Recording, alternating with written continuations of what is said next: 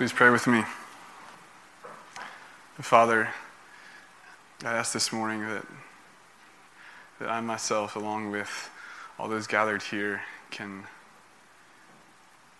truly grasp how great your love is. Your pursuing love, your relentless love. God, that we can be honest about that. God, that we cannot pretend anymore that we're beyond reach or that compassion is not for us, but it is for us. The question is whether we're going to say yes and fully respond or not. I pray, God, that if any of us have not responded this morning, we will. God, allow our hearts just to be open to you and our minds to receive with understanding, God, your word. We pray this in Jesus' name. Amen.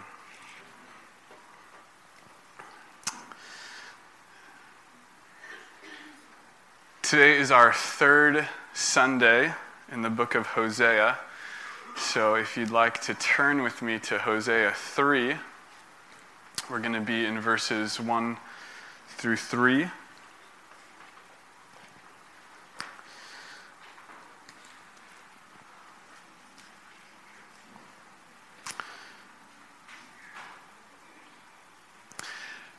In the book of Hosea, we find a very helpful illustration of the love of God. And why I say very helpful illustration of the love of God is because you will hear oftentimes people talk about the love of God in very uh, exclamatory terms, right? The love of God is amazing. The love of God is great. The love of God is cool. The love of God is awesome right? And I've, I've heard people talk in these ways, and, and a lot of those, when I hear those, they're like, isn't just God so neat? Isn't his love just so amazing? And, and that's correct. Until you say, yes, but, but for me, I always want to know, like, what does that mean, right? We live in an, a culture and a generation and age where, where words are often used in exaggerated terms. Case in point, the word epic. Because if you've spent time in a high school recently, someone would be like, dude, aren't these tater tots epic? And you're like, no, they're like every other tater tot I've ever eaten. Like, no, these ones are epic today. And you're like, no. Epic would be like a tater tot the size of a car. That is an epic tater tot. Okay? But, and so when we, when we speak about the, are you with me? Are you, are you following? Okay? So when we speak about the love of God, and, and all the terms we use are like, love of God's amazing. And we say, yes, but what does that mean?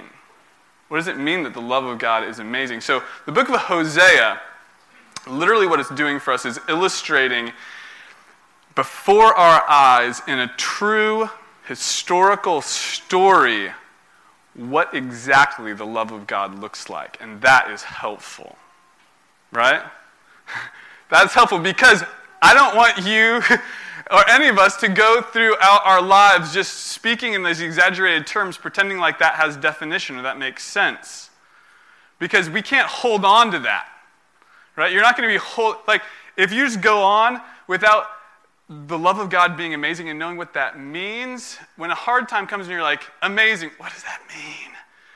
Right? What can I hold on to in that? And the book of Hosea is articulate and it gives us something to hold on to an illustration and a true illustration of what it means that God is love, like it says in 1 John. And so, as we've, as we've walked through Hosea, the first week was looking how real love, God's real love, is a covenant love. And that was illustrated through, Hosea, uh, through Hosea marrying in a true marriage, a true marriage ceremony, a true covenant, marrying an unfaithful wife, Gomer. And what we talked about first in that was it wasn't just Hosea going, oh, great, I'm the prophet chosen for this, but God going, I'm going to instill in you a love for Gomer you are going to be affectionate. The word, every time the word love is used in these verses, affection is what it means, right? It's not like, it's not like we can interpret it like love means like, sure, we can be together, right? It's like genuinely, God has instilled in Hosea an all out, heart throbbing affection for an unfaithful woman. And so when he marries her, he loves her, right? It's about a man loving a woman and being united in a covenant, committed relationship with her for better or worse. The Bible absolutely blows out of the water. I was in a philosophy class once. I was in far too many philosophy classes once, but I was in one particular one once where the teacher says, you know, our modern idea of love being affection is just a new idea created in like, you know, late Middle Ages. And, and literally, I go, have you read the Bible? I said that in class, right? I was like, Song of Solomon, ring a bell, right? I, because, and you guys think I'm joking. I was serious. I was like, you read this thing, and it is, it is full of, of affection, right? The, the cool thing about when we read the Bible, and I've told this to so many people lately, is the Bible is constantly reminding us what true humanity is. It's not being like, you have to become gods, right? It's going like, no, you've, you've accepted so many lies in your life that you've actually forgotten what it means to be human because God made human beings to be made in his image. And he's, he's learning to restore that. And part of that is restoring your heart, right? And you see this desired uh, restoration in Hosea when he puts in Hosea a real love for an unfaithful woman, and he, and he affirms that love by covenanting with her in a bond of unity that, that is unbreakable. So that was week one. If you feel like you really missed out, you can podcast a sermon. Week two was that God, in his love, because Hosea followed out her unfaithful heart and walked away, because Hosea walk, or Gomer walked away from Hosea, Hosea goes, There is consequence for that, and that is rejection. Right? There's a, there's a time of rejection where there's not compromise. Love isn't compromise, right? Love isn't just going, oh, anything goes, it's okay, but there was a real rejection. And, and thankfully, my dad preached that last week, and I didn't. That's hard. A lot of Hosea is hard. You read it, and you are like, I am extremely uncomfortable reading this. When I read the book of Hosea, and some of you might have done that as we've been going through this, page after page after page can only be described by the simple word pain, right? When you read Hosea. But it is a true, uh, it is a true love and when that rejection comes, it is a true pain because there is a true love there. Are you tracking with me?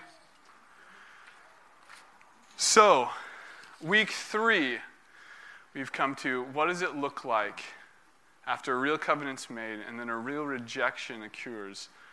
What's the next step in this love? And the real next step is a call for response. And so the verse we've kind of used to describe this relationship week after week has been um, Hosea 6 4, where God simply says, What will I do with you? Your love is like the morning mist that appears and then vanishes. What will I do with you? And the first week, what will I do with you is I'm going to marry you, right? The second week, what will I do with you? Well, I'm going to I'm going to let you experience the punishment and the rejection that comes from, from unfaithfulness. I'm not going to protect that. I'm going to allow you to experience that. And then the third week, what will I do with you? I will pursue you. that is the third week. And this pursuit comes in three forms, which we'll read um, here in chapter 3. I'm just going to outline that for you really quick. The first is a reminder of a promise. The first pursuit is a reminder of a promise. The second is in a show of compassion. The third is a, revela- a revelation of pure intention. And those probably sound like big concepts. We'll explain that. But first, I kind of wanted to find a good story for you guys to help illustrate this also. Would you guys like to hear a good wooing story? A good, like, that man loved that woman story? Okay, I, I see Lindsay shaking her head yes, so we'll just go with it, okay? It's not, it's not reading from my journals, don't worry. They aren't that interesting. Okay. so who has heard of Kim and Krickitt Carpenter? Anyone here? Kim, Raise your hand. Susie, raise your hand. Okay, we got a, we got a couple in here. Kim and Krickitt Carpenter might be better known um, from the movie that, that wasn't an accurate representation of them called The Vow. Who's familiar with The Vow? Okay, maybe a couple more. It's okay, guys, if you raise your hand. It's fine. you can admit it. Okay. maybe you just push your wife's hand up. I don't know.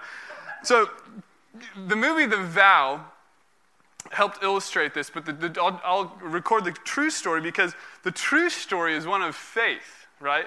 Where these people made a, a, commitment to one another in the eyes of God, and they kept that because of their faith. And you can read article after article online of, of them coming out and going like, we weren't really satisfied with the movie because what held us together was our faith in Jesus, right? And so their story is they fell in love after having a, a, phone call. He was a coach of a college baseball team, and she helped sell uh, equipment. And he called her and made fun of her name because it was Krickitt. And she thought that was funny, and so they got along really well. and, uh, and ended up falling in love. In a really short amount of time, they got married. And 10 weeks after, I'm just breezing over this first part, okay, because the good part comes later. Okay, 10 weeks after they were married, they got in a vicious car accident. They were, they were rear ended really hard, which made their, their car literally spin out of control for over 100 feet. And from this accident, um, both Kim, who's the husband, and then the guy, the other guy in the car came out walking, right? But Krickitt was in a coma for a couple days, and then she sustained brain damage where she literally lost memory for the last year of her life, which included their courtship and their marriage, right? That just excluded all of that. When, so when she woke up and they asked her, Who are you married to? She first of all didn't remember who she was married to, that she was even married at all. But then the only names of men that she could remember, it says were her gymnastic coach and old friends and a doctor, right? That would hurt if you're a husband, okay? And, and this is all she could remember. She couldn't even remember that she lived in Las Vegas where they had made their home together. She thought she still lived in Phoenix where she lived before. And so this, this went on, and basically, her, her initial personality and the, the character she was, which was just generous and compassionate and friendly, had turned into this kind of bitterness, right? Where she was just kind of angry and ill disposed. And at one point, she just she got so upset because of the situation. She goes, and I'm just reading from article. She just goes, "Why don't you just move back to Las Vegas?" And his response literally was this. He says, "Because I love you." Right? And so he pursued. This accident happened in 93 right? 1993. And it wasn't until 1996, and there's just story after story it wasn't until 96 that he, that he got down on his knee again and asked her if she would marry him a second time. And she said yes. Three years later. Right, that is amazing. And in that three years, she never regained her memory. And for the majority of that time, she just didn't enjoy him. It shares a story that she went to a, uh, her uh, counselor one day trying to work through these memories, and she says, I missed that guy who was here. That guy, right? Her husband. And, and so she calls him, and he was so excited, and he's like, Hey, how are you doing? And this is literally the conversation. She says, Fine, I gotta go. Bye. right? Like, this is what was going on in that time, and that was hard, but he pursued faithfully. And that is, that is beautiful, right? And so I just want you to just to see and get I part of this, part of understanding this is for us to be vulnerable enough in our hearts to realize um, on every level, I think, the, just the deep emotion and discomfort and pain that's going on here, right? And the story of, of Kim and Krickitt, it's like, it's beautiful, and you see this, this rise out of three years of pain but then we have to draw back in Hosea. And, and in some ways, there's similarity, right?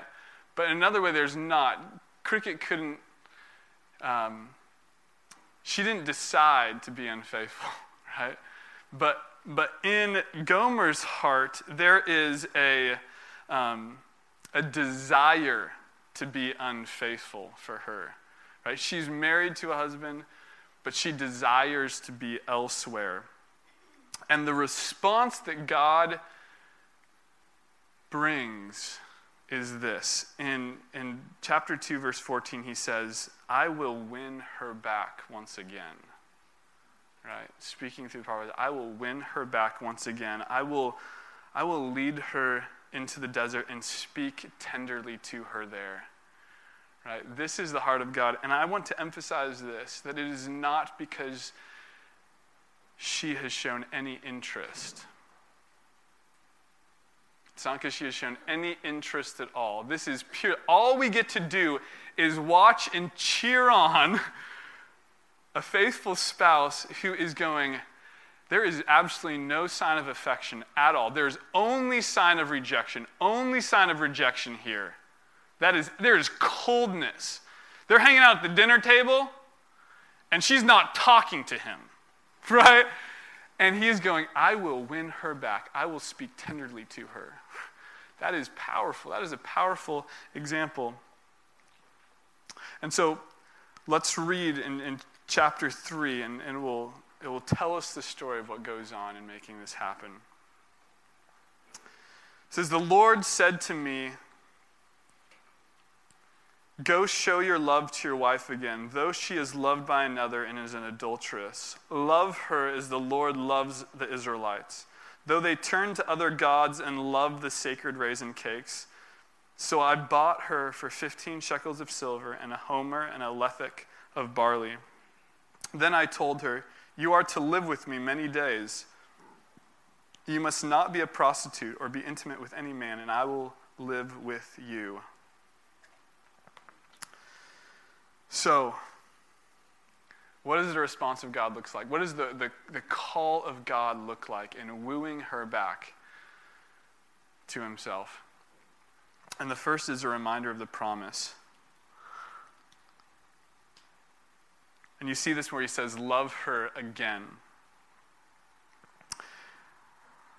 Go show your love to your wife again. And the first thing that is so amazing in this, and the reminder of promise, is that he calls her wife. that he calls her his wife. This is amazing because think about this it is not, Hosea, go put up with her. Right? That wouldn't probably make sense, right?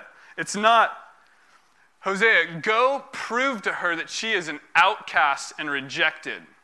Go show her that she doesn't have a place because she's been unfaithful. It's not that. This is amazing, right? This is so cool because he's not speaking in the words of condemnation right now. He's speaking in the words of affirming the covenant promise he made. Go call her wife. Right? Go show your love to your wife. And this is huge, uh, even when we look at it now, in, in the reference of what is a, how does a Christian respond to this? And in Romans 8 1, and, and we've talked about this the last three days, who, those who went to the, the class.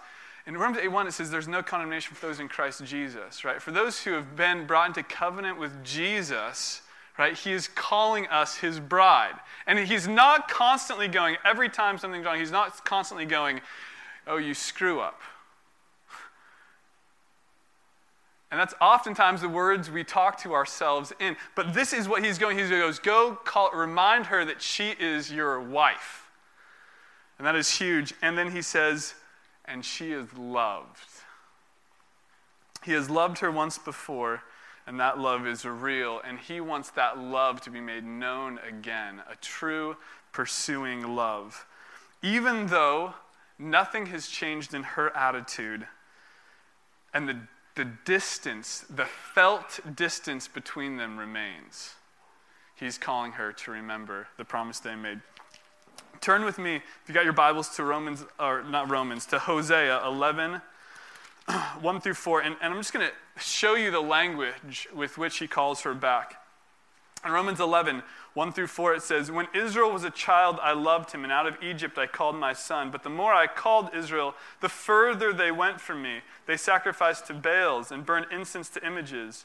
It was I who taught Ephraim to walk, taking them by the arms, but they didn't realize it was I who healed them. I led them with cords of human kindness, with ties of love. I lifted the yoke from their neck and bent down to feed them. That is beautiful. when Israel was a child, I loved him.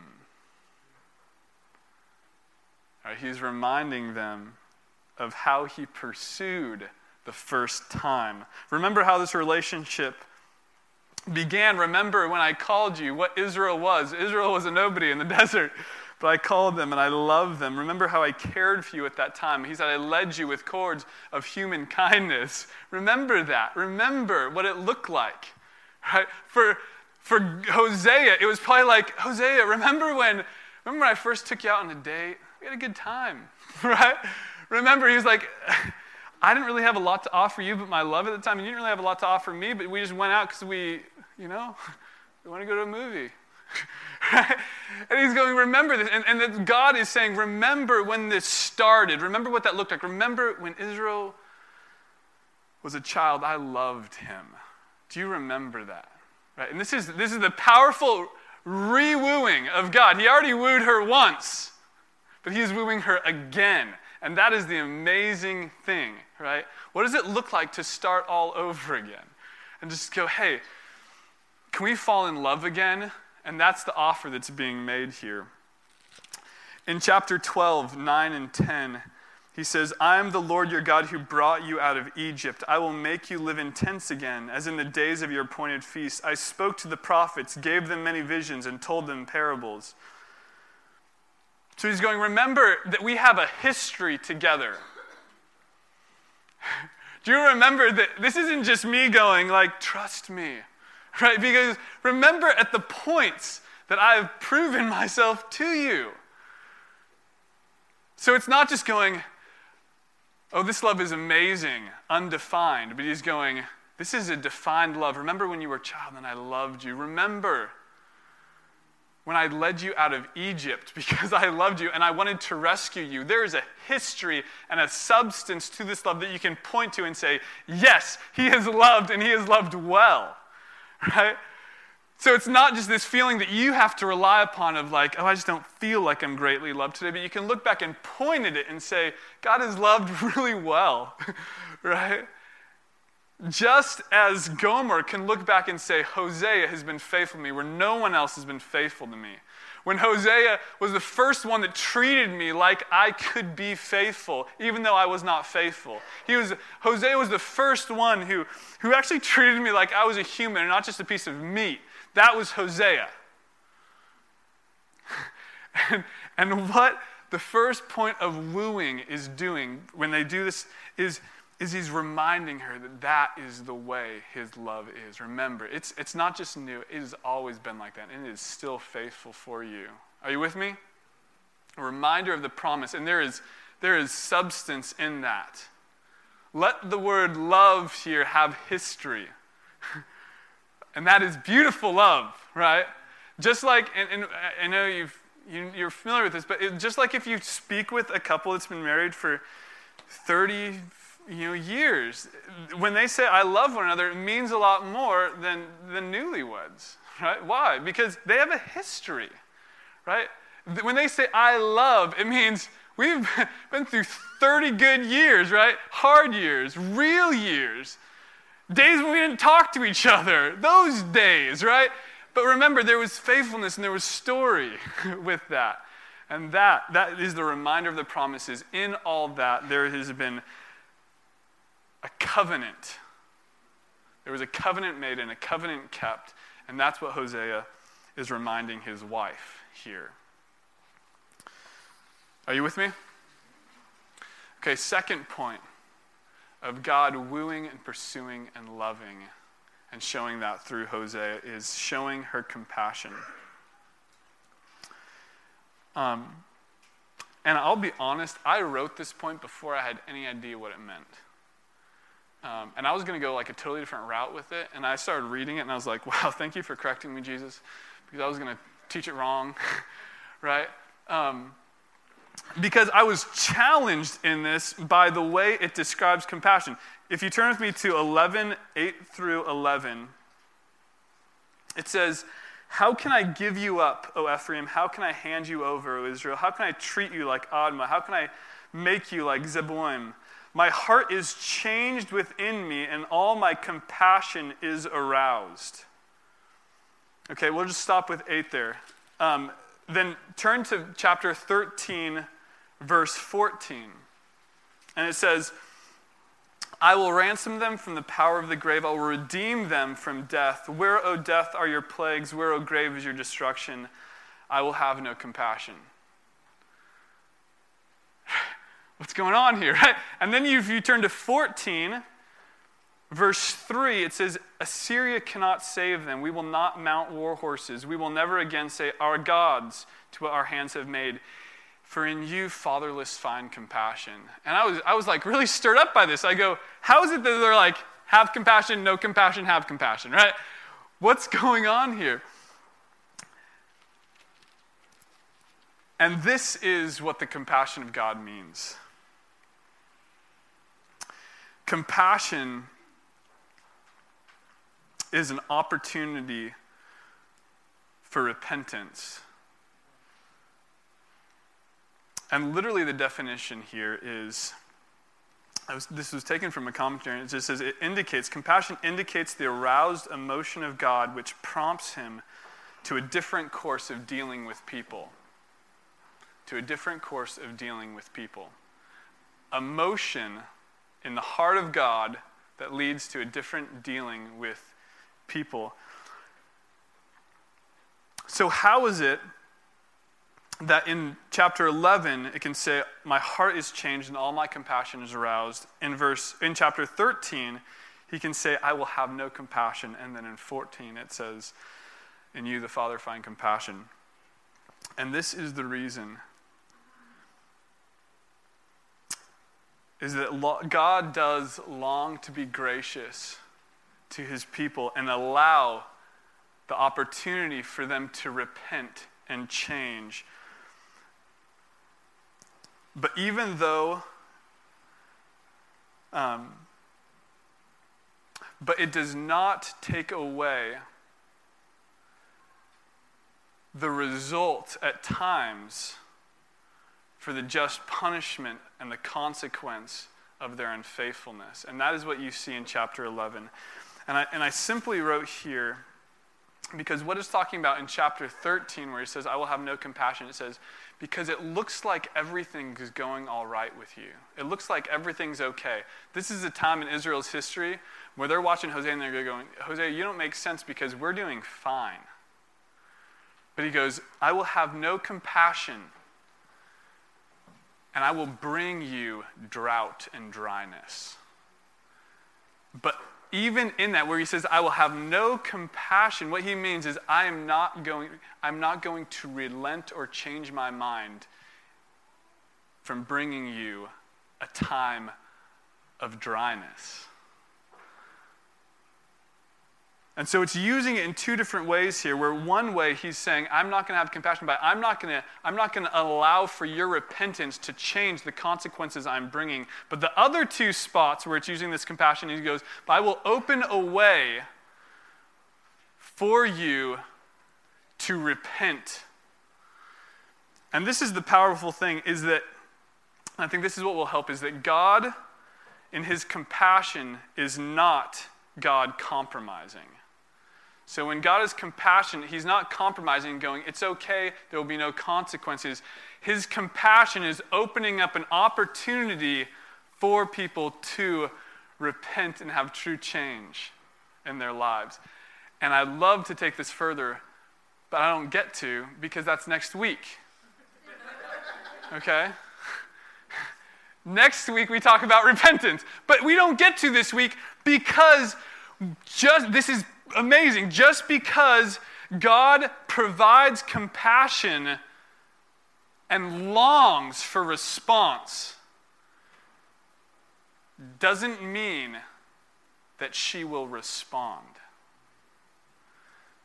And so God is providing every opportunity for her, for Israel to say yes and come back. And how he offers that through is he's going, see, your prosperity is empty, right? It comes, it goes, it comes, it goes. And so I'm not going to show compassion and relent from the, the just punishment and consequences from coming onto you, but, but I'm going to allow in my compassion the opportunity, I'm going to show my love to you again and, and allow for you to repent and to change. And this is powerful. And the way it shows it here is God saying in Hosea 3 3, which we read at the beginning, where he says, But I told her, You are to live with me many days, and you are not to be a prostitute or be intimate with any man. But I will live with you. And what he's saying is, I'm going to offer you this, in my compassion, a space for repenting, but there's no compromise because you cannot prostitute yourself again. The compassion of God is not going, like we've said over and over again, He's not going, it's okay. It's okay. You can just keep being unfaithful. No, the compassion of God, the love of God is drawing us and allowing us to be in this place where we can make the decision to respond in love, in true love. And so He's going, I, I love you so much that I'm going to I'm going to rescue you. But you can't go back to unfaithfulness. You can't. Right? My love is too strong. I just, I can't have that. So that's how he shows it here. So showing her compassion. So though she is loved by another and is bearing the consequences of that, he allows her an extension of this love that longs for her to repent and to come back. And I know this is kind of a hard point because we're like, how, how does this happen? And this is the tension we oftentimes find when we open the scripture. We're like, we want God just to go, you can sin, you can do whatever you want, but it's okay. But you open the scripture and he's going, My compassion is opening an opportunity for you to repent and have true heart change. But will you? But will you? The opportunity is available. My compassion is there. I'm pursuing you with my love. I'm pursuing you with my love. But will you respond? So his compassion open opens up an opportunity to repent. but will you repent? Because this is the beautiful thing about recon- I'm just going to keep going. Because this is the beautiful thing about, about a reconciled relationship is, is that that the love is extended and the opportunity is for the, the person who is loved to come back and go, I love you too. And that's when you're like, glory, right? You're like, they love one another, yes. And that's in the movie, you're like, yeah, and you're like crying. And you're, not that I do that, I don't cry in movies, but, but you're like, you're like, you're like, they both love each other. It's not just one loving, it's both loving each other. And that's beautiful. One loving isn't beautiful, right? It's beautiful in a certain extent, but when it really gets good is when the other one loves too. Does that make sense? You don't want to just be hanging out here, the only one loving. That's. And but this is the compassion of God. God is pursuing in love, but He is asking for real love in return. He's providing the opportunity for repentance, but will they love? Is it will genuine affection be aroused in their heart? Because there is distance there. And you know, you've felt this in your life at some point in a relationship you've been in. That there is a distance, a growing distance, and one party can be faithful in love, but will the other party respond? And God is having immense, immeasurable compassion, going, I am, I am pursuing you. But will you genuinely love me in return? And that is the showing of his compassion. The third point is God's revelation of his pure intention. God's revelation of pure intention. Because we all know when someone is wooing someone else, that maybe intention is not always clear. So this is really helpful. Like, like if you're a father, maybe someone's pursuing your daughter, right? You're going to think, what does this man want with my daughter? right? So, what is God's intention here? And God's intention here is to redeem her. And so that's what he does. In verse 2, it says, So I bought her for 15 shekels of silver and a homer and a lethek of barley. God's intention is to redeem her. Redeem Israel. Hosea's intention to redeem Gomer is to restore her completely. And, and I would talk a lot more about restoration, but that's week five, okay? But this is why we talk about intention here, right? His intention in showing compassion is that she would repent. His in, intention in redeeming her is that she would be restored. And so he buys her back because she has become a slave. And her life no longer is his, but it's also no longer hers. And this is amazing, right? It's no longer Gomer, because she has prostituted herself and been indebted and is now a slave, she's no longer legally, even by marriage, she's no longer Hosea's, but she's no longer her own anymore. You get that? And that is just like us. When we have become separated from God by our sin, it's not that we no longer are serving another master, but is that we no longer even know how to, we no longer even own ourselves. And so, what Hosea does and what God does is he redeems her. So, why don't I call this offering her redemption rather than a pure intention. And the reason for this is because God does buy back his bride, just as Hosea buys back Gomer. But just because he redeems her and gives her the opportunity for restoration doesn't mean that she will take the opportunity for, for restoration. She has been bought back, but will she stay? Because at this point, at this point in the story, get this, nothing indicates that she will. And that's the powerful part of God's pursuit is that nothing at all has indicated that Israel or Gomer will be faithful. She has played no part in this. She has just been unfaithful. Israel has played no part in it. Israel has only been unfaithful. But God, in His compassion, is providing an opportunity for her to love again. Amen. And God's love is looking for a response. I've heard so many times said, true love doesn't look for a response, and that is a lie. True love longs for love to be returned, right? And God's love, God's compassionate love, longs for you to truly love Him in return. Real love longs for a response. But the hard thing here is that I have to leave the story incomplete.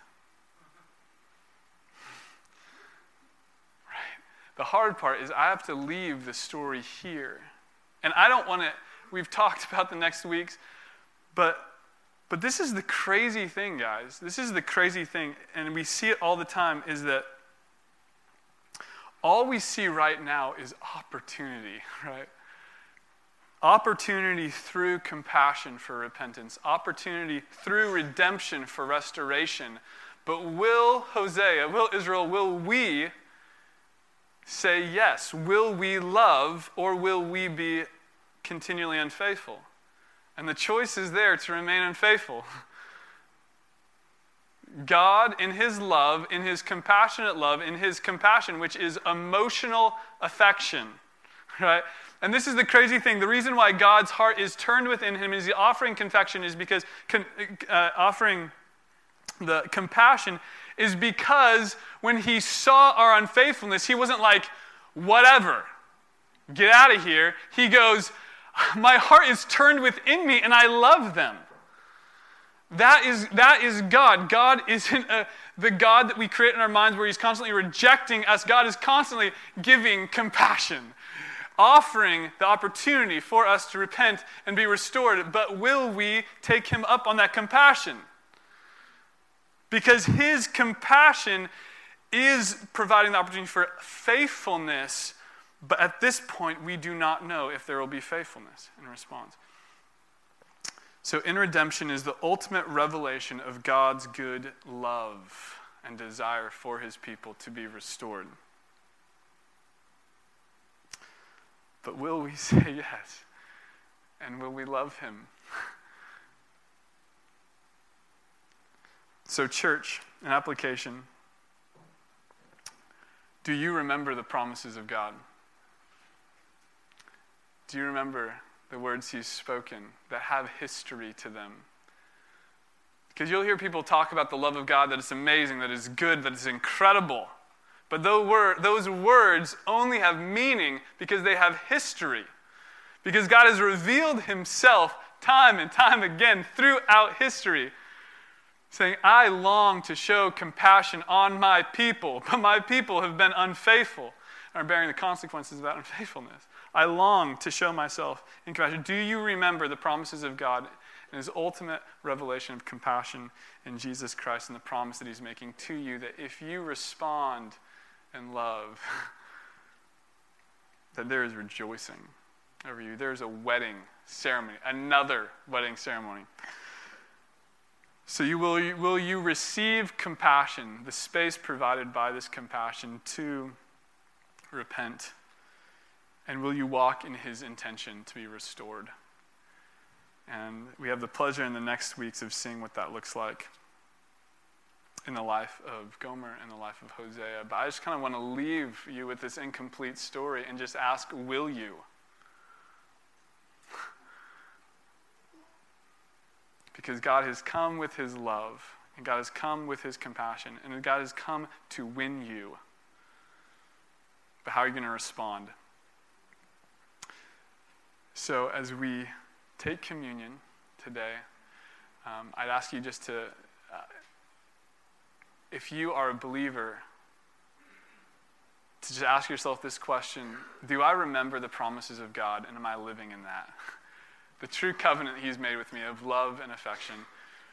And if you're not, if you haven't, you haven't been won by His love yet, I ask that you will just refrain from taking communion and pray, Lord, have you offered me that compassion? And have I just not taken opportunity to say yes to it? And if you do say yes, I invite you to take communion because that is what it means that Jesus has given himself, his very self, all of himself, to win a bride for himself who loves him with a mighty, faithful affection. So pray with me, please. Oh God, I, I just confess for myself and probably for most of us that God, this, this love is a mighty mystery. That it sounds so good, but maybe we have tried straddling one foot in compassion, one foot outside. And, and God, I pray that you will just remind us today of your faithful love that's been proven throughout history and especially in an amazing way in the sacrifice of Jesus. And God, I pray by your grace, maybe some, maybe for the first time, will say yes to that today. And maybe us who have said yes will meet you with a full heart, saying, God, I, want to, I don't want to be unfaithful. I just want to love you purely. God, we need your grace for even that. God, we love you.